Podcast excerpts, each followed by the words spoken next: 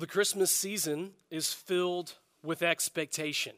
It's filled with expectation. Many of you, much like my wife, have been longing for this season all year long. All year. You had expectations for Christmas lights being hung up, for how you would spend time with family, or maybe even the tacky sweater that you would wear to that Christmas party. Others of you maybe have been looking forward to the bling of Christmas, right? The lights and the bling of Christmas. Maybe you went down to the lighting of the Bentonville Square, or you went to the Christmas parade in Rogers expecting to see things that would put you in the Christmas spirit, to bring the holiday cheer. These great expectations for this season are one of the reasons why Kristen and I actually went to New York City a couple years ago during Christmas time. We wanted to bring in the season the right way. We wanted to go down to Rockefeller Center to be able to see that giant Christmas tree, the Nutcracker, people ice skating behind us, Saks Fifth Avenue aglow, all with lights that are synchronized to Joy to the World and everything else going on.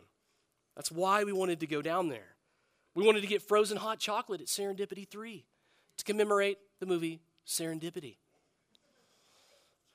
Kid you not, that's like my wife's favorite holiday movie. Shame, shameless plug. But for many, these are the kinds of things I think that we come to expect out of the Christmas season, and we'll even travel miles to be able to, to partake and to be able to fulfill these expectations. And yet, in our passage today, Israel also has great expectations. Not the kind of expectations that we have for Christmas, but an even deeper longing and better longing for God to fulfill his promise to save his people from their enemies. A longing for hundreds of years. And in our text, we see that that day of great expectation has dawned for God's people. But how are these expectations going to be fulfilled? How are God's people going to respond?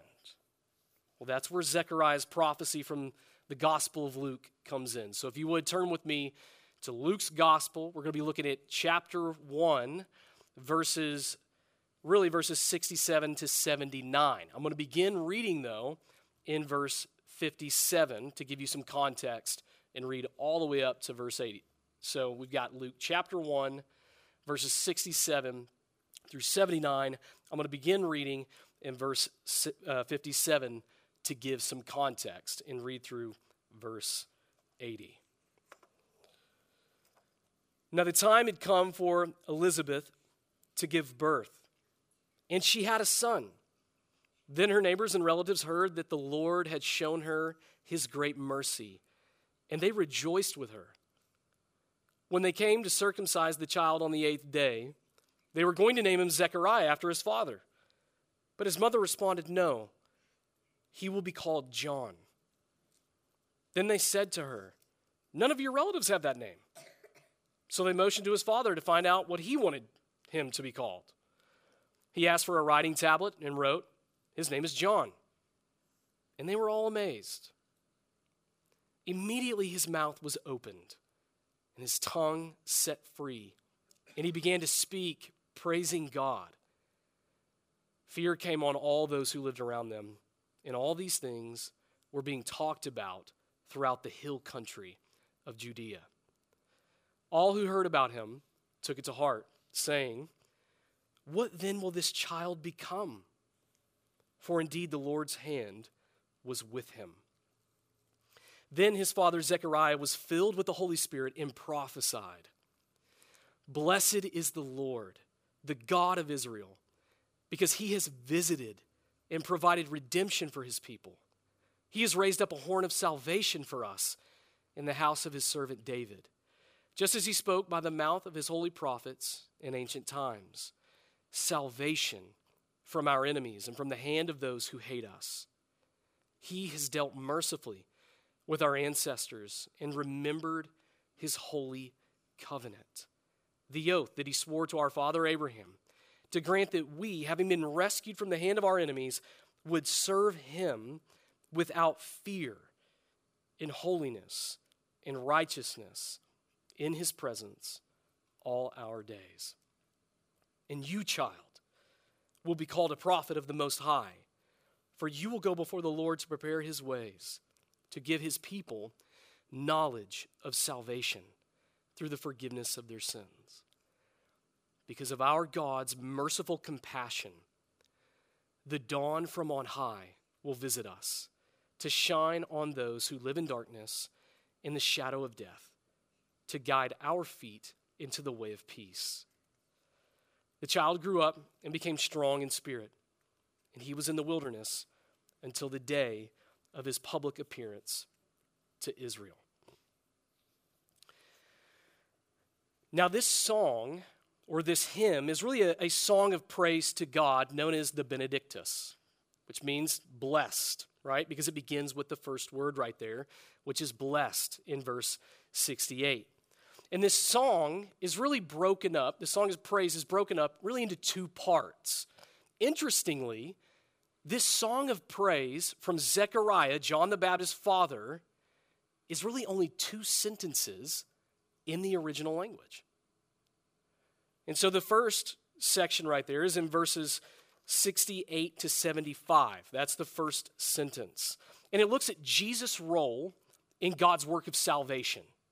Jesus' role in God's work of salvation in verses 68 to 75. That's one sentence.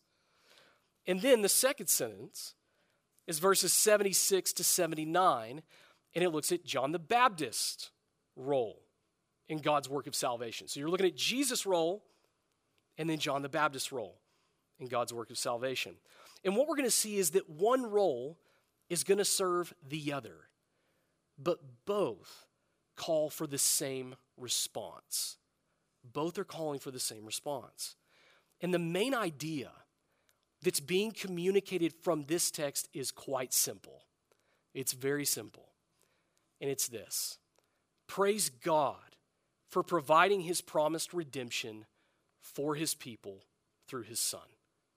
Very simple. That's why we're here.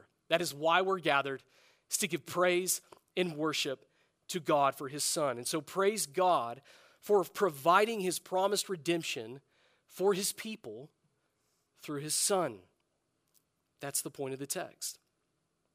And this good news calls for two responses. It calls for two responses, which they form our two points. So, point number one, the first response is to praise the God of salvation. That's what we're going to see.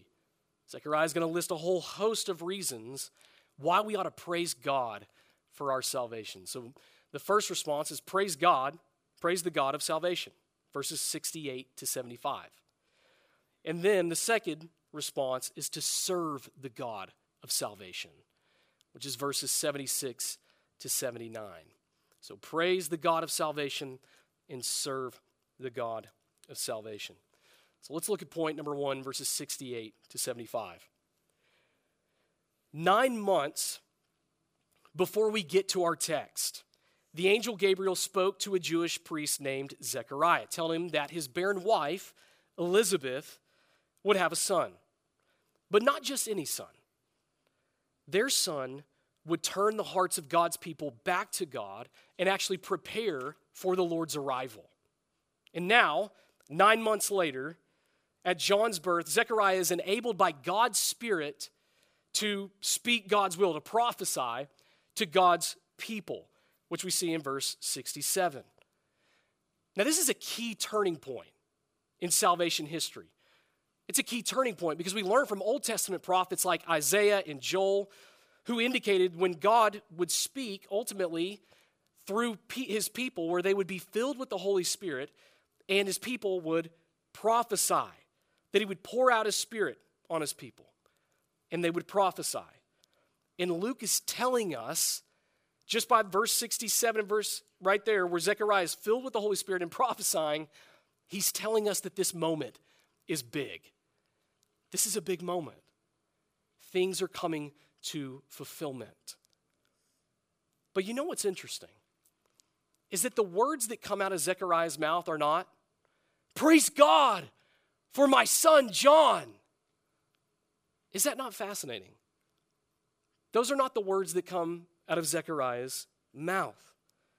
Instead, in verse 68, he's praising God for the gift of the Savior, who is Jesus. He's praising God for him. Can you imagine this?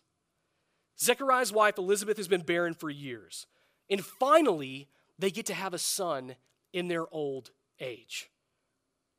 You'd think that after all those hard years with the disgrace that Elizabeth had received from others, that the focus of the song would clearly be on their son. But it wasn't. The focus was on the one that John would point to.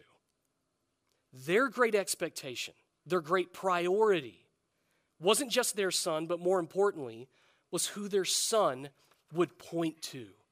And they knew that. And we see that vocalized right here by Zechariah. Now, I point all of this out to highlight Zechariah's priorities. The most important thing for him wasn't that he just had a son, as amazing as that was. Instead, it was his son's birth and how it played into God's greater work of fulfilling his promises to his people. John's birth, no doubt, was a gift of God, but it was only in service to God's greater gift of providing salvation for his people through his son. Zechariah and, Elizabeth had reason to focus on John, but their priority was fixed upon Jesus. And on a day like today, I think it's tempting for us to focus on anything and everything other than the reason that we actually get together on this day in the first place. We can be tempted with that. Does the food taste good? Did he or she like my present? When are we going to get out of this sermon so that we can get back to our family meal after this? Right? We all might be thinking that. Brothers and sisters, I want to encourage you to let a passage like this reorient you in your priorities before the day is done. There is a far greater glory in reason to praise God than just eating food and getting a gift on this day. Far greater reason. Better than each of those gifts is the gift of salvation in God's Son. Food and presents, they might sustain you for today, but God's Son is able to give salvation for eternity. And that's why we're gathered. So, what better reasons then do we have to actually praise God? Well, hey, praise God. Zechariah actually gives us a lot of reasons from this text to give praise to God. And he gives us really four primary ones, four ways that we can give praise to God, beginning in verse 68. The first one is to praise God because he has visited his people. The first one is that God has visited his people. We ought to praise God for that. Each of us would be utterly astonished if our favorite athlete, our favorite writer, singer, politician, or business entrepreneur just showed up at your door unexpectedly to visit you. You would think yourself not worthy of such a visit. Oh my, why are you here? Well, I mean, and then you would be rolling out the red carpet for them to come on in. Have a seat. I would love to talk your ear off about a whole lot of things that I'm utterly obsessed about with your life. We would do that. But how much more the God who created those people visiting his own people? That's astonishing. It's been hundreds of years since Israel has heard from God during this time. Maybe wondering to themselves if God has even just given up on them. The spirit of prophecy has ceased. Israel's now feeling the pressure of Roman occupation. They are longing to be delivered from such oppression and for God to make all those promises to their forefathers become a reality. They want that. And then one day, just out of unexpected mouths, God speaks. And the message that comes out, imagine being his people, the message that comes out evokes the Exodus where God visited and redeemed his people. Except this time, God doesn't just visit his people, he actually stays with them. He takes on a human body, he lives among them in the person of Jesus Christ. And that wasn't just for them then. The good news is that it's also for us today. And so, friends, maybe some of you came into today with a sense of loneliness, a sense of discouragement in this season, feeling like God has forgotten you, He's overlooked you. That if God cared, things would maybe go differently in your life or would have turned out differently with your life. But the good news for you and I is that God's visit to his people then has ongoing effects for us today. His visit reveals his concern for his covenant people, even when it seems like he's given up on his people. Friends, every year Christmas serves as a built in reminder of God's concern for you. It's a built in reminder to the calendar every year of God's concern for you. God cares. God's visit in the flesh wasn't only concerned with providing salvation for his people then, but it was also concerned and serves as a reminder of God's care and concern for us now. You may feel forgotten today, but today is a reminder that you're not, nor have you ever been forgotten. It's a reminder that you're not. Christmas is a reminder of God's care and concern for you. And so, friend, I want to encourage you to give praise to God because He has not forgotten you, but instead has actually sent His Son for you, which is a reminder that He's not forgotten. However, God didn't just come to check in on His people, but He came to redeem them, which is the second reason we can give praise to God, as, Zechariah is highlighting in verses 68 and 69. So, not only that God visits His people, but when God visits, he redeems. God redeems his people. Now, redemption is a theme that runs throughout the scriptures. The image is really that of a slave market where God delivers a people from slavery by the payment of a price. There's a redemption price that has to be made in order to redeem someone out of slavery. Now, clearly, for all the Jewish people, this would have called to mind God's redemption of Israel from slavery in Egypt, right? That's the background.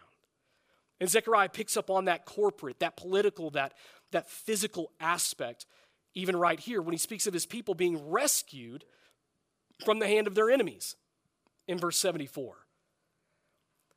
But this salvation is going to be far more than just political and physical.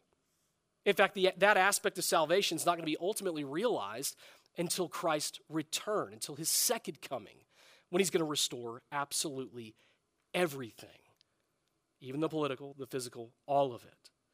But as we're going to see in verse 77, this redemption actually has a far greater reach right now than just physical enemies. This is a salvation for the forgiveness of sins. It's ultimately spiritual in nature. And as sinners, we're enslaved to sin. And we deserve God's eternal punishment for our sin. And sadly, we can't actually pay that redemption price.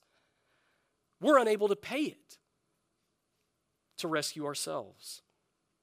But praise God because He actually does. But how does He do it? How does He do it? It says right there in verse 69 what did He do? He raised up a horn of salvation for us in the house of His servant David. Now, the horns of an animal symbolize power, they symbolize strength. And the horn of salvation it really, is really just an Old Testament expression that speaks to the Messiah's power to save his people and to protect his people. And so Zechariah is showing us that this salvation is going to come through the Messiah and that it's actually here.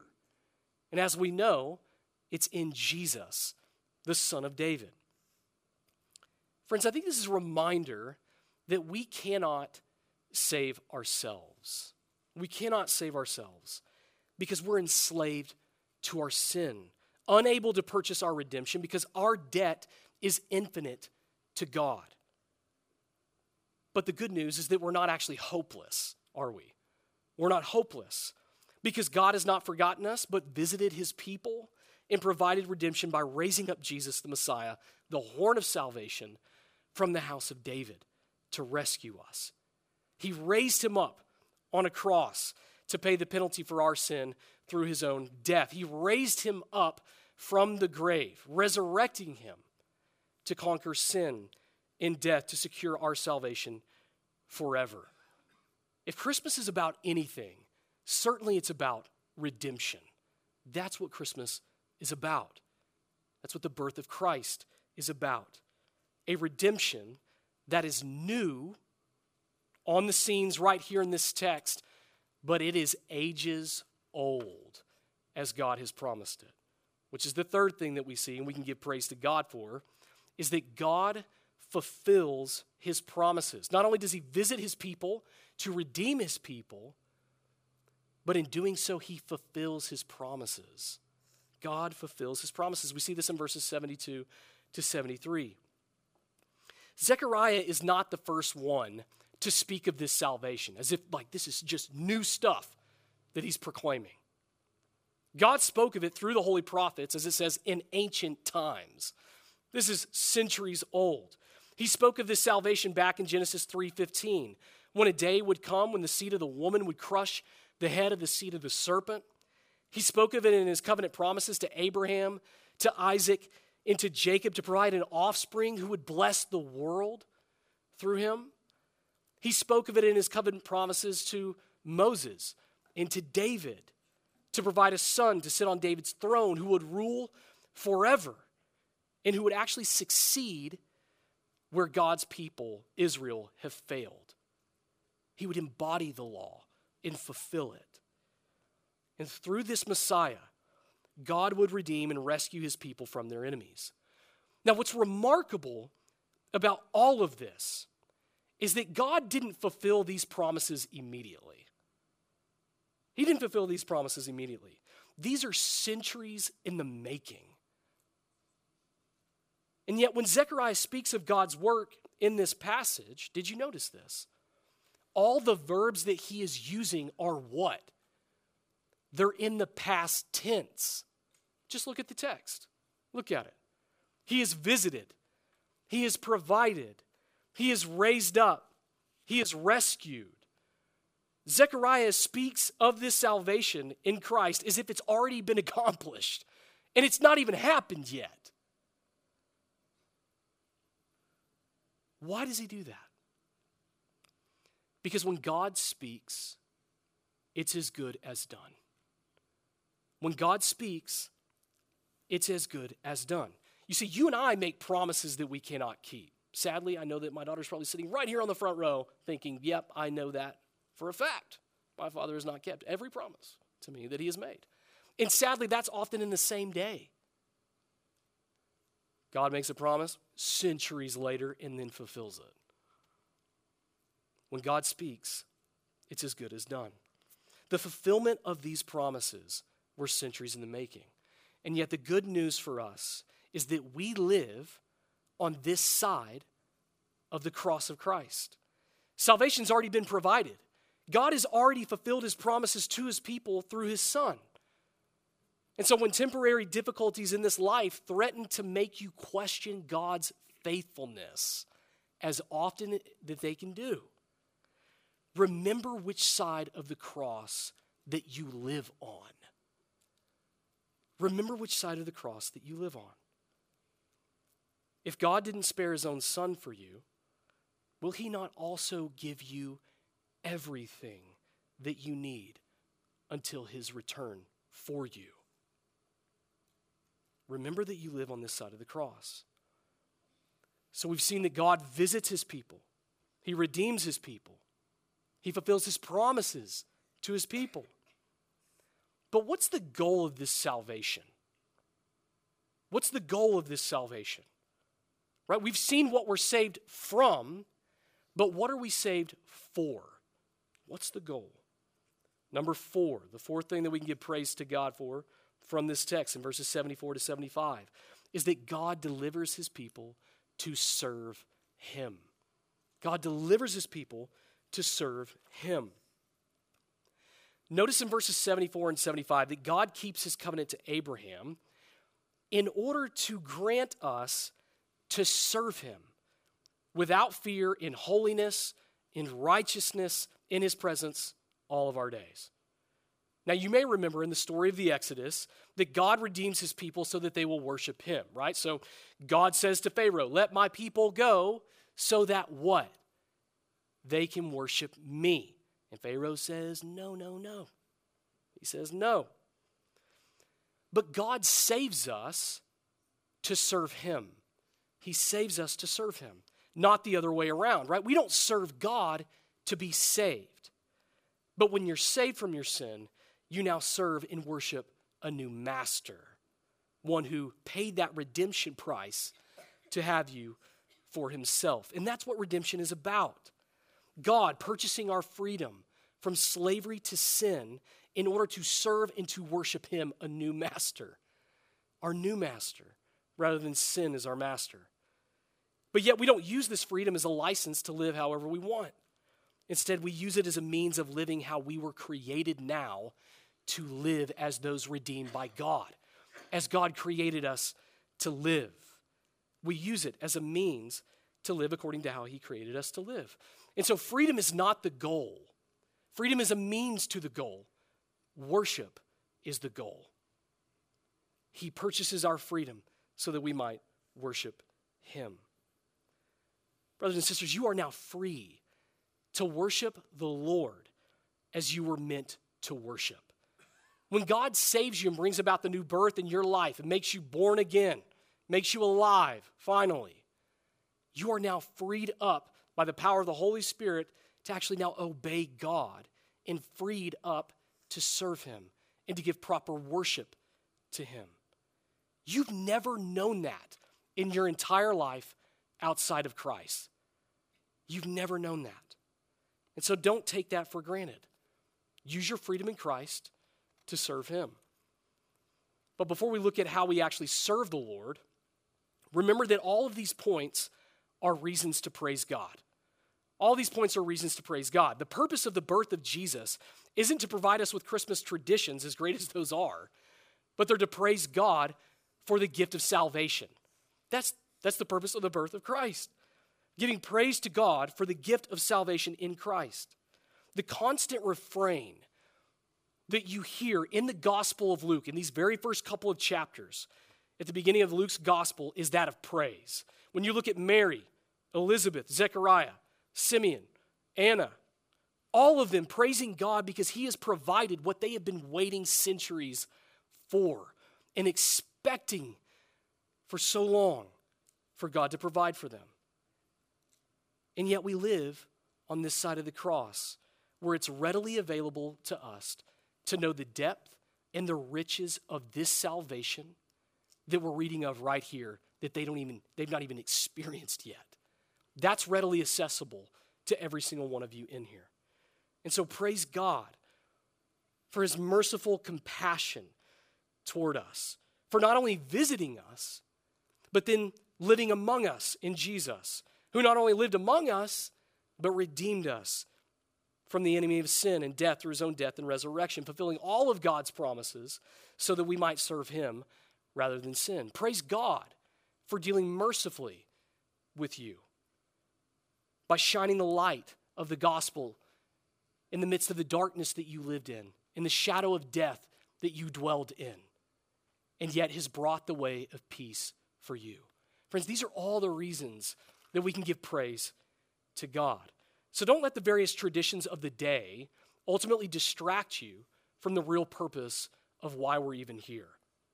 It's to give praise to God for a salvation that you and I did not deserve. Praise is not for one day out of the year, it's for all of the year. It's not for one day, but for every day. We praise God for salvation because He's done for us what we could not do for ourselves. But how do the saved serve the Savior? That's the second point and our final point that we're going to look at. How do the saved serve the Savior in this passage? Look at verses 76 to 79. So, serve the God of salvation, point two. Verses 76 to 79. So now we shift from the past tense of what God has already done in the first section to what God will do through John the Baptist in the second section. So we saw in the last point that one of the purposes of salvation is not only to praise God, but to actually serve God. But what does that mean? Well, what, what, what better example do we get than John the Baptist himself in verses 76 and 77? Look at John's role in those verses, in verses 76 and 77. He's to prepare the way of the Lord by giving God's people knowledge of this salvation, right? It's to tell all of Israel that they need to repent and receive this salvation. That's his role. Now, in one sense, clearly, right, we're not John the Baptist. We are not prophets of the Most High. That is not our role, right? We are not predicted of from Isaiah 40 that we would come. That's strictly for John the Baptist. His role was for a, a, unique period in salvation history. He was the last in a long line of prophets to prepare God's people for Jesus. However, Jesus has called us to do a similar thing, though, and that's to give the knowledge of salvation to others in word and deed, to let our light shine before others in word and deed. And as we've seen in the book of Acts, to what? To preach, to proclaim, to declare the gospel of God's grace. But we can't give to others what we don't know ourselves, right? You can't give somebody what you don't know. And so the first way that we serve the Lord is by growing in our knowledge of salvation. Right? And so if you're looking at kind of two subpoints, the first one is growing in our knowledge of salvation. In verse 77, this knowledge of salvation has content. It has content. It consists of the forgiveness of sins. The ultimate enemy in these verses is spiritual and it's personal. It is our sin. It's our sin. The reason we need forgiveness is because our sin is not just a mistake, it's actually a capital offense before God, who is holy and who is righteous, who is the king of creation. That's who we're sinning against every time that we sin. So it's not a mistake, it's a capital offense before Him. And because we've committed treason against God, by rejecting Him as King of our lives and living as if we're the kings and queens of our own lives, we deserve His just punishment for our sins. But the good news is that this story of salvation doesn't end with sin and judgment. This story of salvation does not end with our sin in judgment. That's the whole point of why the Messiah has come. In him, we're given the hope of forgiveness. But what does that mean? What does it mean to be forgiven? To be forgiven means that God commits to graciously pardon your sin against him and no longer counts it against you.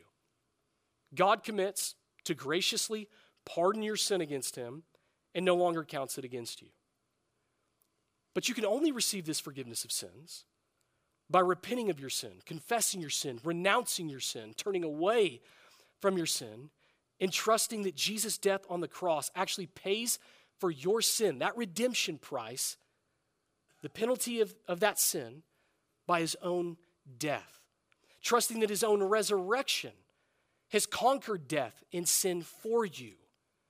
That's what it looks like. That's how you receive the forgiveness of sins by turning away from your sin, repenting, and trusting in Jesus and his death and resurrection to pay for your sins and to give you a life that you cannot earn yourselves. But, friend, do you know this salvation? If we can't give what we don't know, do you actually know this salvation?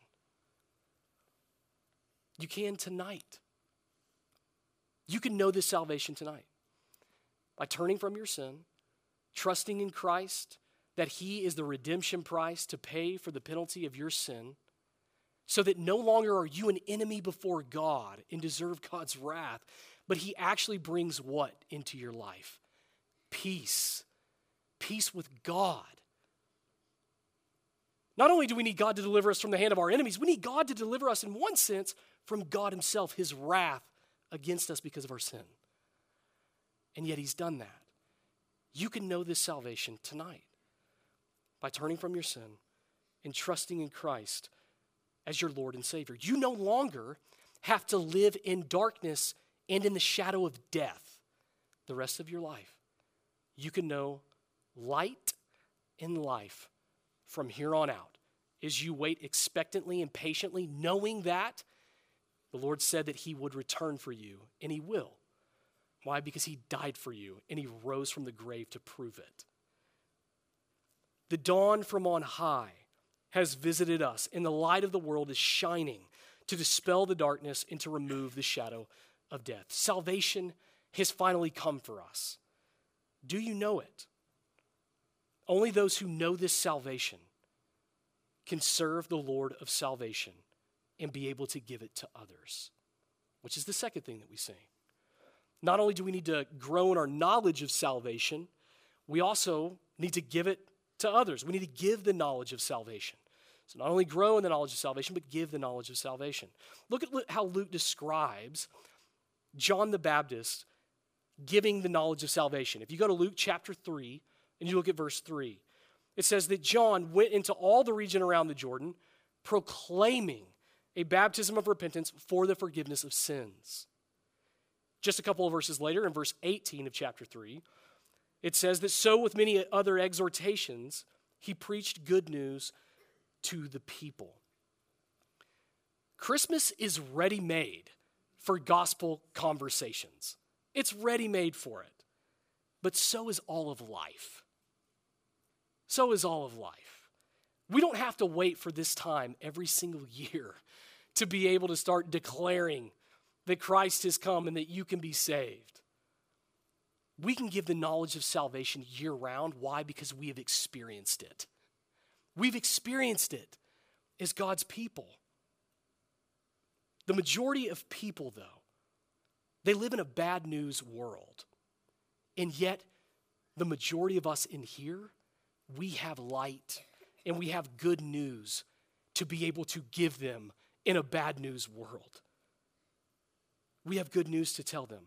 We can guide them in the way of peace. You can't do that by giving them the knowledge of salvation, by declaring the gospel to them.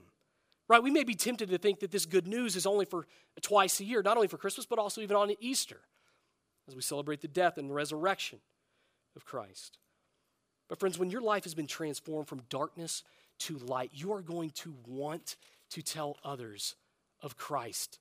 You're going to want to let them know of this knowledge of salvation. When you grasp that God has dealt mercifully with you by not giving you what your sins deserve and graciously providing you what you cannot earn yourself, only then are you going to be willing to give what God has given to you.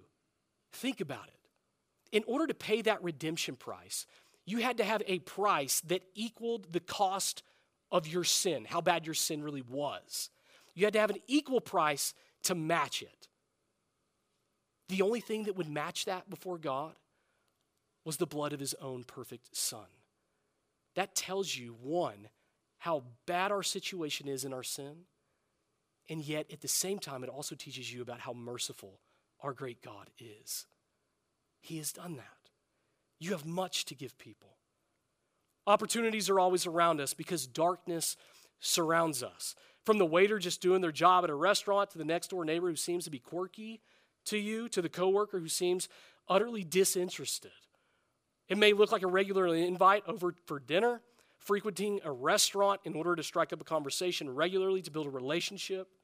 All of this is done in service to our Savior. And one way that we serve Him is by giving the knowledge of this salvation to others. We don't hoard it, we're not selfish with it. We want to give it to others. And so, brothers and sisters, are you serving the Lord in this way? In what ways might you need to reposition your life in order to be able to give the knowledge of salvation to others? Friends, praise God for providing us his promised redemption through his son Jesus. Serve him by growing in your knowledge of salvation and giving the knowledge of that salvation, not only on Christmas Day, in the little couple hours that you've got left, but for the rest of the year, for the rest of your life. There are a lot of reasons that we can give praise to God. And so let's go to him now and let's praise him for this glorious salvation that he has provided through his son, Jesus. Let's pray together.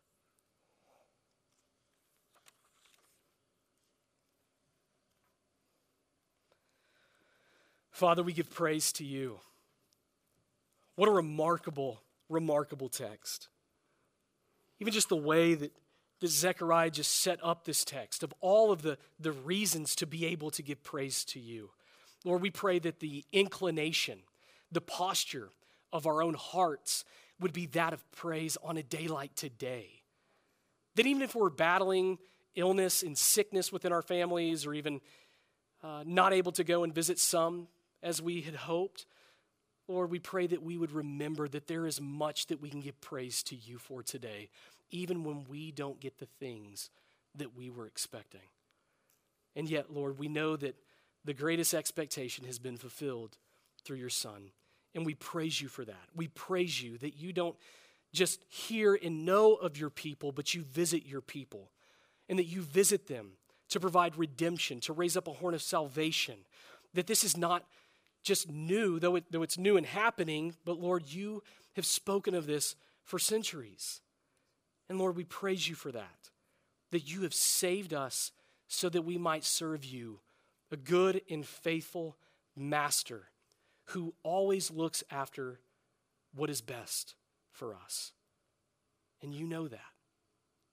Lord, we praise you for all of these things. We pray that we would grow in our knowledge of salvation so that we may better give the knowledge of that salvation to those who live in darkness and in the shadow of death.